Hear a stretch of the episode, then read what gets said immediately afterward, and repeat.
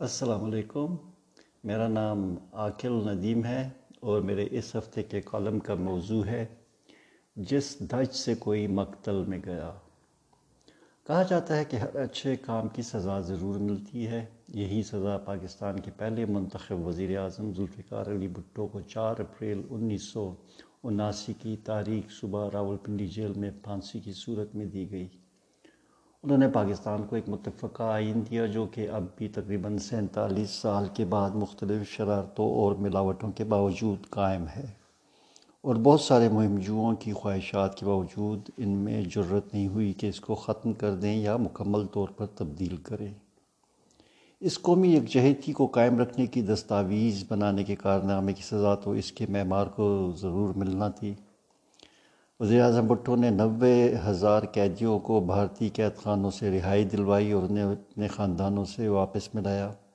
انسانیت کی یہ عظیم خدمت یقیناً سزا کے لائق تھی۔ سو وہ ہمارے وزیر اعظم ہنسی خوشی قبول کرتے ہوئے پھانسی کے پھندے پر جھول گئے۔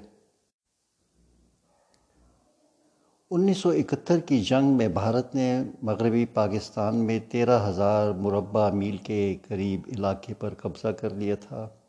جسے ایک کامیاب سفارتکاری کے بعد واگزار کرایا گیا۔ پاکستانی مفتوع علاقے جنگ کے صرف کچھ ماہ بعد واپس لینا یقیناً ایک بہت بڑی بین الاقوامی سفارتی کامیابی تھی۔ اور اس کے لیے وزیر اعظم بھٹو کو سزا دینا لازم تھا، سو وہ کسی بھی معافی کی اپیل کیے بغیر تختہ دار کی طرف روانہ ہو گئے۔ انہوں نے شکست خوردہ ملک اور قوم کو سہارا دیا اور ان میں شکست اور ملک کے ٹوٹنے سے مایوسی کے باوجود آگے بڑھنے کا حوصلہ پیدا کیا۔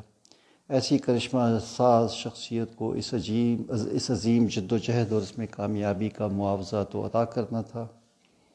مسلمان ملکوں میں اتحاد، ان کی بین الاقوامی سطح پر آواز بلند کرنا اور اسلامی ممالک کی تنظیم کا لاہور میں اجلاس بلا کر پاکستان کا نام شکست اور ٹوٹنے کے صرف دو سال بعد بلند کرنا ایک بہت بڑا کارنامہ تھا، جو کہ قابل سرزنش تھا اور جیل کی تاریکی میں تختہ دار کا حقدار بنا۔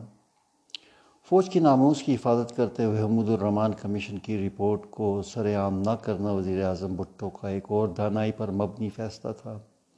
اس سے فوج کے وقار اور اعتماد میں اضافہ ہوا، لیکن ایک منتخم المزاج جنرل سے سمجھنے سے قاصر رہا اور افواج پاکستان کے محسن کو تختہ ادار کا راستہ دکھایا۔ شکست خوردہ ملک کے دفاع کو مضبوط کرنے کے لیے ایٹمی طاقت بننے کا عزم اور اس پر تیز رفتاری سے کام، ایک اور بہت بڑی کامیابی تھی۔ اس کے لیے جد و جہد اور مالی و انسانی وسائل کی فراہمی، جس نے ملک کو ایٹمی طاقت بننے میں اہم کردار ادا کیا، یقیناً قابل سرزنی تھا۔ سو وہ سر ذوالفقار علی بھٹو نے پیش کر دیا۔ عوام کے لیے روزگار کے مواقع پیدا کرنا وزیر اعظم بھٹو کا ایک اور کارنامہ تھا۔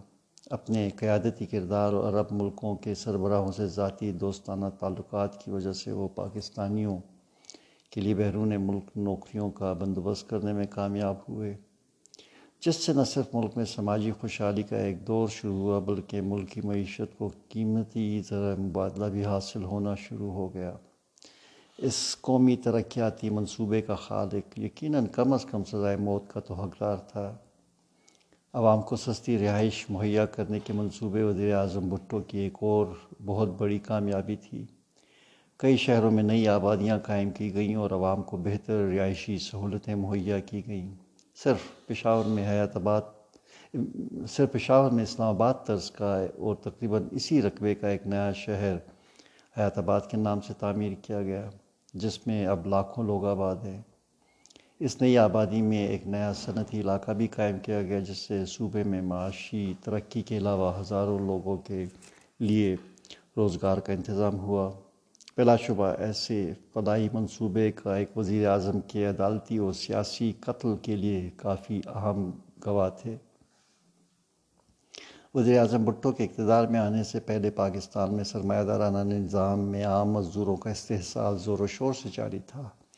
اسے ختم کرنے کے لیے اور مزدوروں کی زندگی میں معاشی استحکام لانے کے لیے بڑی بڑی صنعتوں کو قوم لیا گیا۔ گو اس فیصلے کو نوکر شاہی کی نااہلی کی وجہ سے صحیح طریقے سے نافذ نہ کرنے کی صورت میں معیشت کو شدید نقصان ہوا، لیکن اس میں وزیر اعظم کی نیت پر کسی طرح بھی شبہ نہیں کیا جا سکتا تھا۔ ان کا مقصد صرف غریبوں کی زندگی میں بہتری اور استحکام لانا تھا، لیکن یہ نیک نیتی بھی قابل تعزیر ٹھہری۔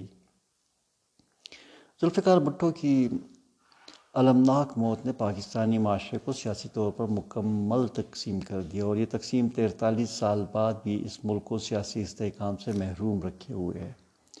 اس شہادت نے ملک کے کلیدی اداروں پر عوام کے اعتماد کو بھی متضل کر دیا۔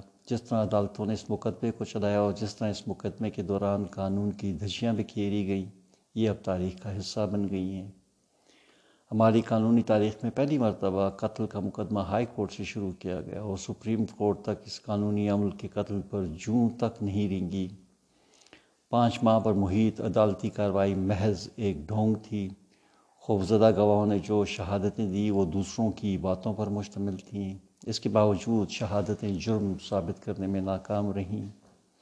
اسی بنا پر سپریم کورٹ کے ساتھ میں سے تین ججوں نے سزائے موت کے فیصلے سے اختلاف کیا اور ایک مرحوم چیف جسٹس تو یہ اعتراف اور انکشاف بھی کر چکے ہیں کہ وزیر اعظم کی عدالتی قتل کے لیے ان پر بہت بڑا دباؤ تھا۔ یہ دباؤ کس کا تھا اور کیا ان ججوں کو ایک لمحے کے لیے بھی انصاف کی کرسی پر بیٹھے ہوئے انصاف کرنے کا خیال دل میں نہیں آیا؟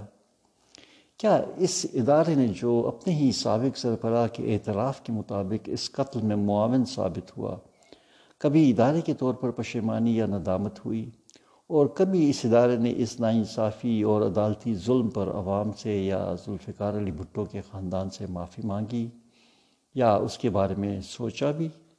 باوقار راستہ تو یہی تھا، لیکن ہماری عدالت عالیہ میں ذوالفقار علی بھٹو کا مقدمہ ابھی بھی فیصلے کا انتظار کر رہا ہے۔ انصاف کے اس قتل کے باوجود یہ بات واضح ہے کہ سیاسی رہنماؤں کو اور ان کی میراث کو کینگرو عدالتوں کے ذریعے ختم نہیں کیا جا سکتا۔ اگر ایسا ممکن ہوتا تو ذوالفقار علی بھٹو کا اب تک کوئی نام لیوا نہیں ہوتا۔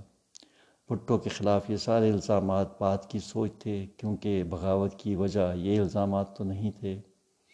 بعد میں تال آزما، عامر نے اپنے اقتدار کو طول دینے کے لیے اور عوامی مزاحمت کو ختم کرنے کے لیے عدالتی قتل کا راستہ اختیار کیا۔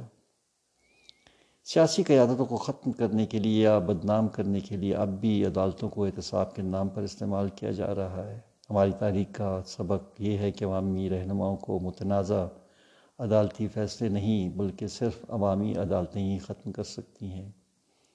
ہمیں یاد رکھنے کی ضرورت ہے کہ سیاستدان کامل نہیں اور وہ اور ان سے خدائی صفات کی امید نہیں رکھنی چاہیے۔ اگر وہ اپنی کارکردگی میں ناکام ہوتے ہیں تو عوام انہیں اپنے ووٹ سے باہر نکال سکتے ہیں، نہ کہ ان کے خلاف سازشوں کے جال بنے جائیں۔ بہت بہت شکریہ۔ السلام علیکم۔